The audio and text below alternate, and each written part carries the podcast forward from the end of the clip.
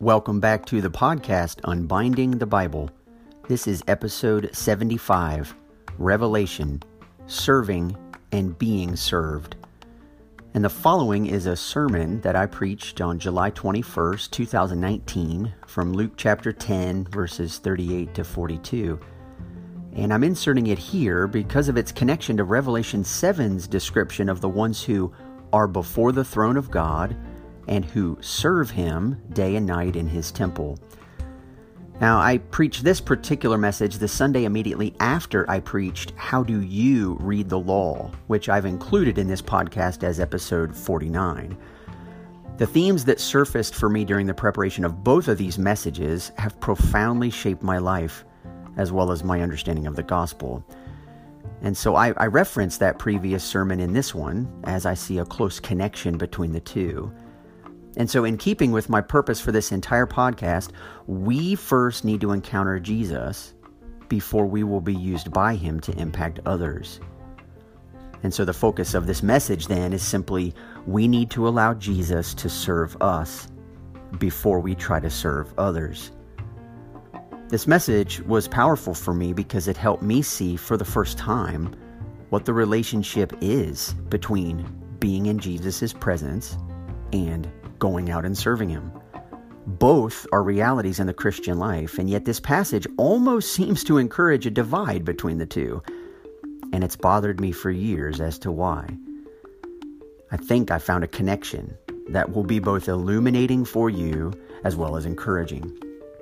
And so I offer you this sermon, both for your spiritual edification as well as yet another way in which Jesus turns our normal way of looking at the world on its head. And so, without any further introduction, here is the sermon Serving and Being Served.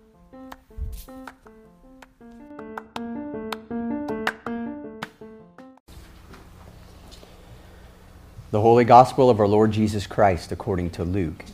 Glory to you, Lord Christ. Now, as they went on their way, Jesus entered a village, and a woman named Martha welcomed him into her house. And she had a sister called Mary, who sat at the Lord's feet and listened to his teaching. But Martha was distracted with much serving. And she went up to him and said, Lord, do you not care that my sister has left me to serve alone? Tell her then to help me. But the Lord answered her, Martha, Martha, you are anxious and troubled about many things, but one thing is necessary. Mary has chosen the good portion, which will not be taken away from her. This is the gospel of the Lord. Jesus, will you teach us this morning about what you are doing in this short narrative and about what you want to do in our lives? And we thank you in Jesus' name. Amen. Amen. You may be seated.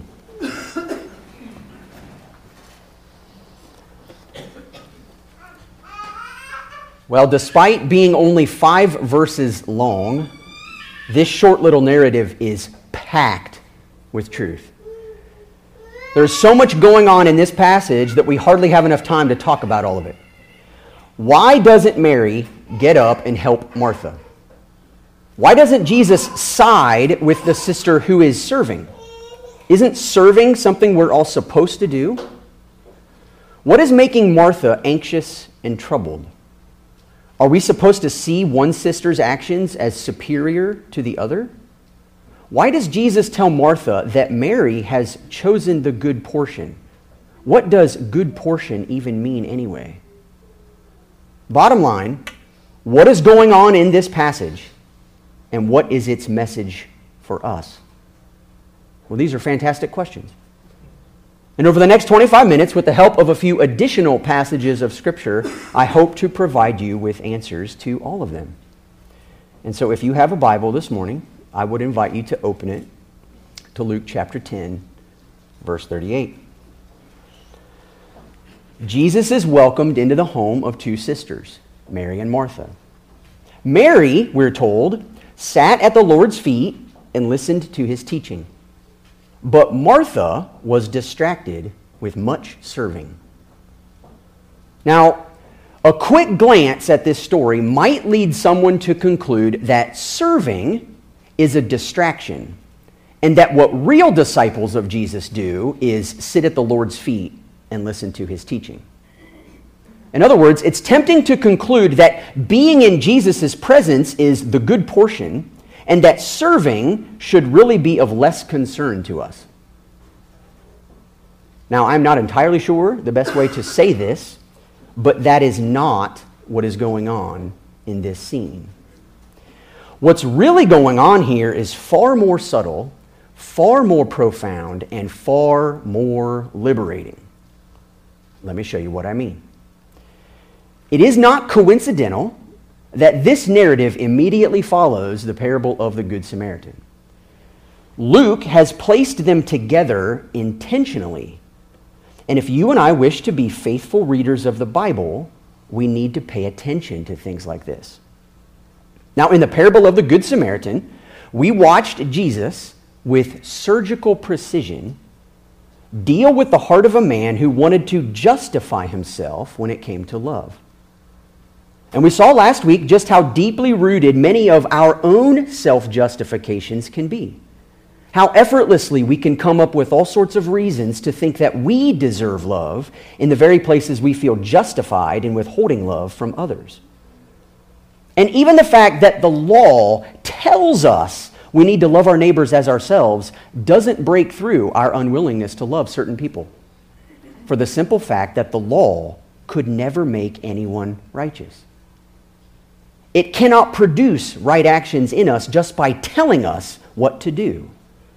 Only the presence and power of Jesus, justifying us by his blood, can break through our stubborn hearts. And he does this by stripping from us every self justifying principle that makes us right in our own eyes and shows us that only because of him can we hope to have God's love directed our way. And once we embrace his love for us in our undeserving state, we will be free to love others in theirs. Now, I bring all of that up to say this if the subtlety of self justification, the desire to be right in our own eyes, can blind us to something as basic as love, is it possible that self justification can also subtly blind us in our service? In other words, is all service good service? In what ways might people's service be driven by a desire to justify themselves? What all under the surface might be going on in the heart of a person who is serving? If we approach our passage this morning with these questions in mind, we may start looking at it a bit differently. What is it about Martha's service that's making her anxious and troubled? What's bothering her so much? Well, if you keep your finger in Luke chapter 10 and turn all the way back to page 4 of your Bible, and by page 4 I mean Genesis 4, we will find a clue in helping us to answer that question. Many of you know the story, and you'll be reminded of it when you get there, but it is the story of Cain and Abel, another story involving siblings. Both Cain and Abel offer worship to God, and God accepts Abel's offering and rejects Cain's. Cain gets angry and his face falls. And then in verse 6, we read this The Lord said to Cain, Why are you angry and why has your face fallen? If you do well, will you not be accepted? And if you do not do well, sin is crouching at the door. Its desire is contrary to you, but you must rule over it. You see, the crouching posture of sin is the subtle belief that the reason my worship or service isn't producing the effect I want is because of someone outside of me.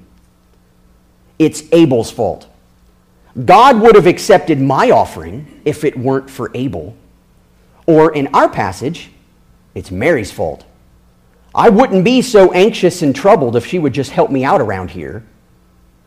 Sin is crouching at the door when it tempts us to believe that the real problems are those outside of me. Jesus, tell her to help me. And why does Martha say this? Because she really believes that Mary's lack of help is the cause of her anxiety and trouble. That if she would just help out, Martha's anxiety would go away. But it won't, because that's not the problem.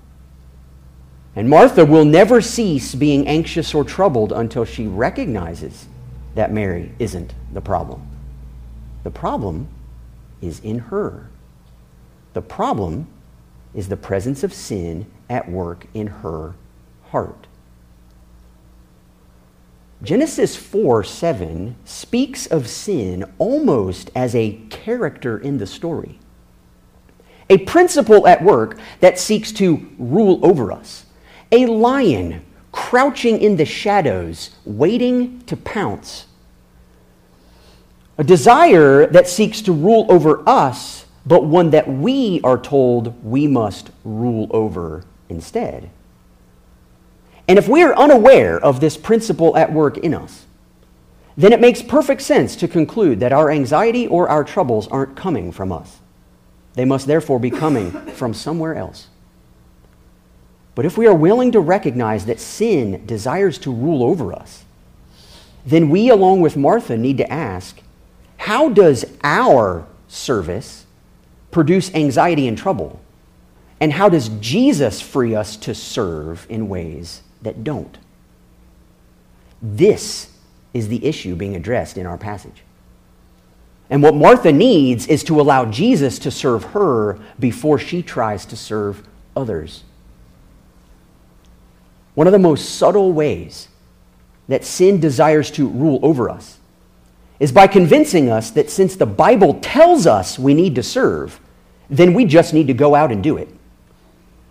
We need to look for ways to get involved and then get involved. We need to find people who need our help and then help them. We need to surround ourselves with every opportunity available to us. But we find that when we do, there's always more to be done. And we wonder if we're doing enough. And we wonder if we are enough.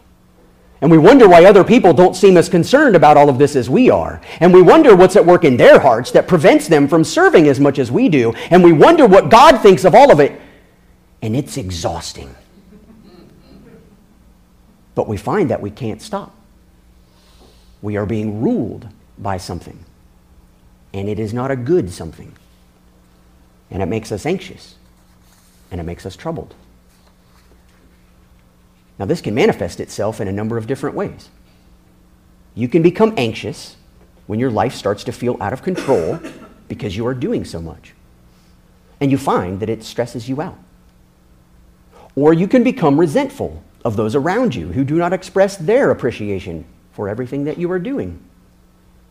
The first uses service to boost your view of yourself. The second uses service in the hopes that others will validate your view of yourself. Both cause trouble and anxiety because they both leave you feeling empty and unsatisfied. And that anxiety is produced by the constant reminder that you can't be justified in your attempts at serving Jesus. You never will be doing enough. You never will be in the right. But this isn't the gospel. We aren't justified by how well we do at serving Jesus. Actually, it's quite the opposite. We are justified by how well Jesus does at serving us. But many people are trapped in the lie that what they are called to do is to serve, that it's what Jesus expects. And so they keep right on stressing themselves out over how well they are doing at it or how hard they're trying. And they justify the hectic lifestyle that follows. Because, well, it's good to serve. Jesus wants us to. Isn't the point that we would be good servants of Jesus? Actually, no. That's not the point. And I'll tell you why. Because those who embrace this mindset find themselves, along with Martha, anxious and troubled about many things. And that is not the life Jesus has called us to. Again, it's quite the opposite. Come unto me, all you who weary and are heavy laden, and I will give you rest. Not anxiety, not trouble, not stress, rest. We need to allow Jesus to serve us before we try to serve others. The place I think where this becomes the clearest is in Jesus' most well known teaching on serving, John chapter 13, where he washes his disciples' feet. And do you remember what Jesus says to Peter after trying to wash his feet and getting rejected? If I do not wash you, you have no share with me. You see, for Jesus to call Peter or any of his followers to serve others, they must first open themselves to receiving Jesus' service to them. We need to allow Jesus to serve us before we try to serve others. When Jesus said in Mark 10 45 that the Son of Man came not to be served, but to serve, we must realize that he came to serve us, not to be served by us. Until we allow him to truly serve us, we will never understand how he wants us to go out and serve others. That verse in Mark 10:45 concludes this way, and to give his life as a ransom for many. Right here, then, Jesus connects for us two concepts service and giving up his life. Now, many of us know this. We've been taught it all our lives. But if our service produces anxiety and trouble in our lives, then it is service that is not being produced in and through us by Jesus. We're still alive. We're still kicking hoping to receive some sort of good feelings associated with our serving. And when those feelings don't come, either from ourselves or from others, we feel anxious, troubled, discouraged, or stressed. And then to add fuel to the fire, sin creeps right back in and offers us a solution to all of our distress. You just need to do more. You're not doing enough. And when you believe that lie, your anxiety and stress only deepen. What we need is to be set free. What we need is for Jesus to rule over sin for us. What we need is the gospel. And the way Jesus offers us the gospel is by exposing this principle of sin at work in our hearts.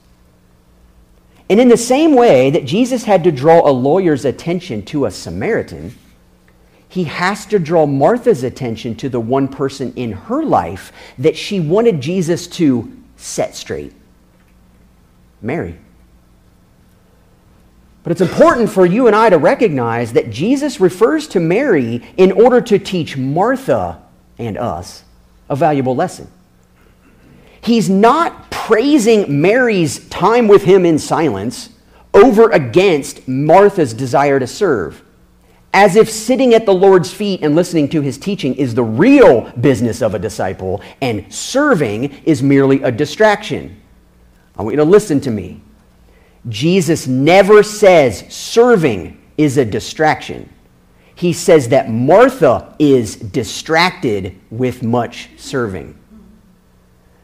The desire to serve is good and right, and all time spent with Jesus will produce in us more of a desire to serve, not less. Sitting at Jesus' feet, then, is not being contrasted with serving.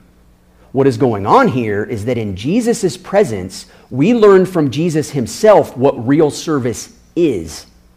In his presence, we allow him to serve us, And he strips us away from all the things we like to think are service so that we can truly be free to serve others out of a heart that has been served by Jesus. The reason Mary is highlighted as the one who has chosen the good portion is because she comes as a learner before Jesus, so that she can receive from him what it actually means to serve. Why? Because it's crucial to understand that we need to allow Jesus to serve us before we try to serve others.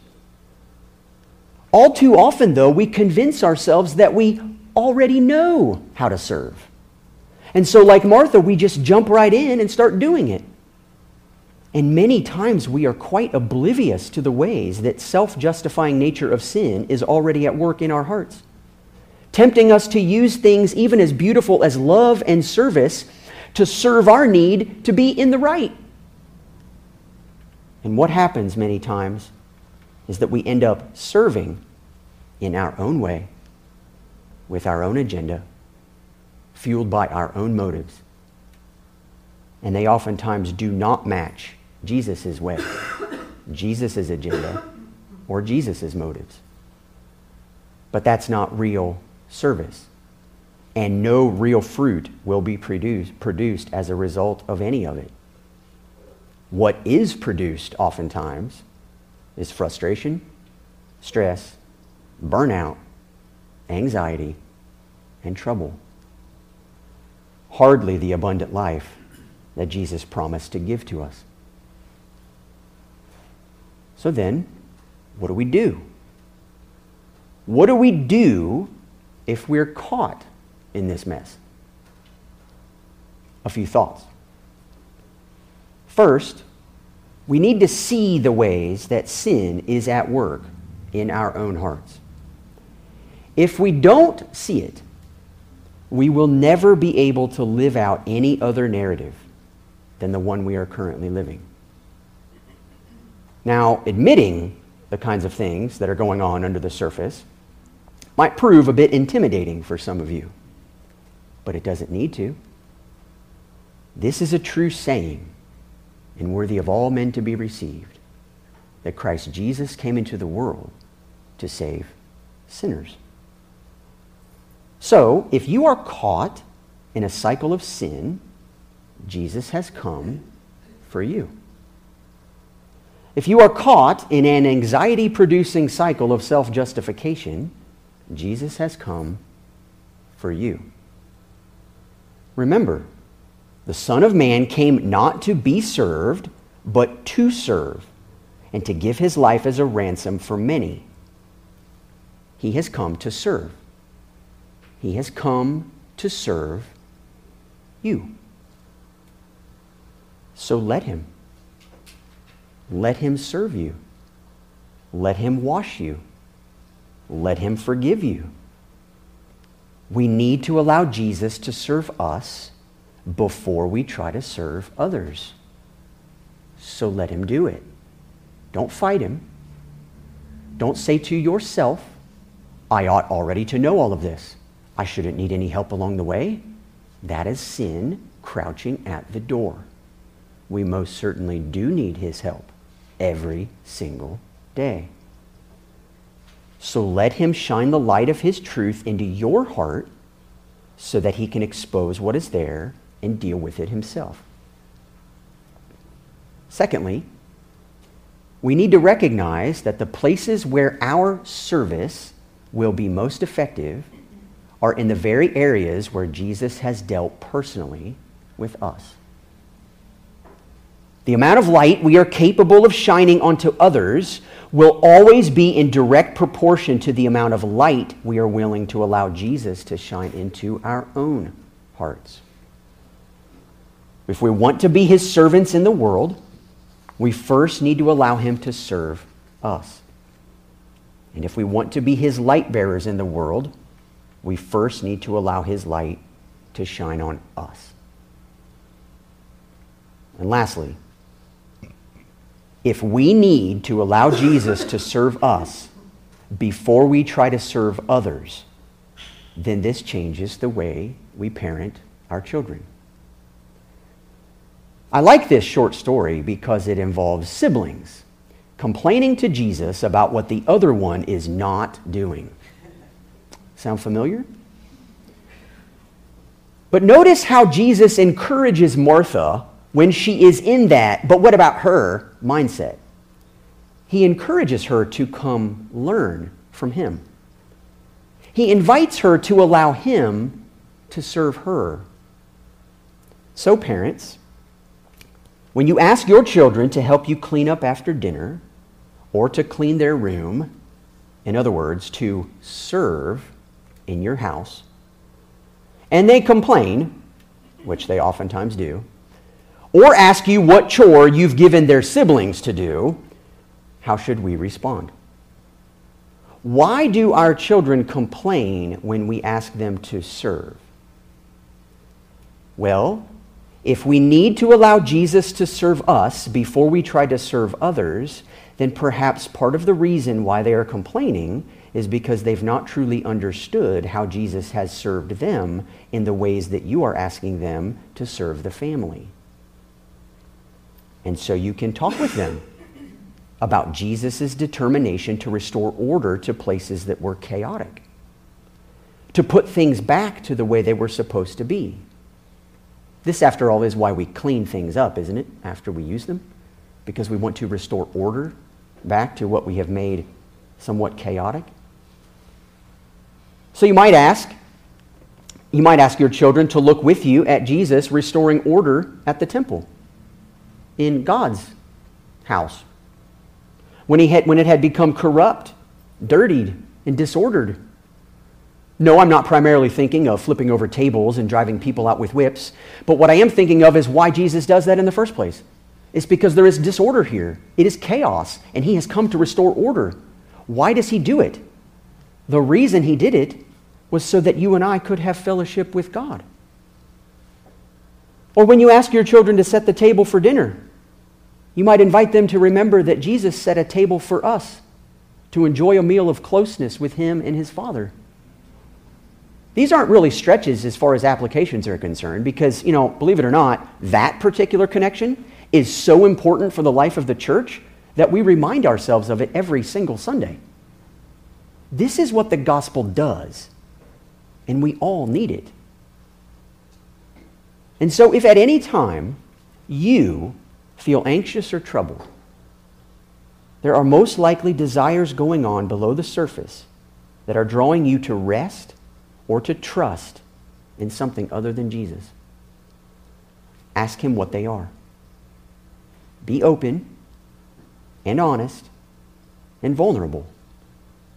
And when He shows you what's happening, own it, repent of it, and ask Him to cleanse you from it and then receive his acceptance of you in that particular area of your life.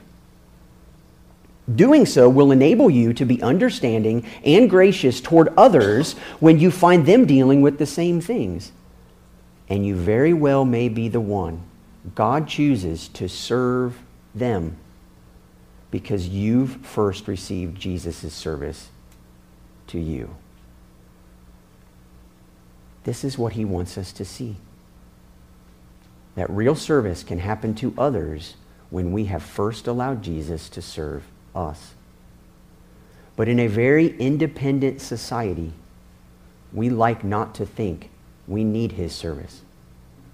We like to think that a good, wise, responsible, mature Christian can simply receive the commandments and carry them out.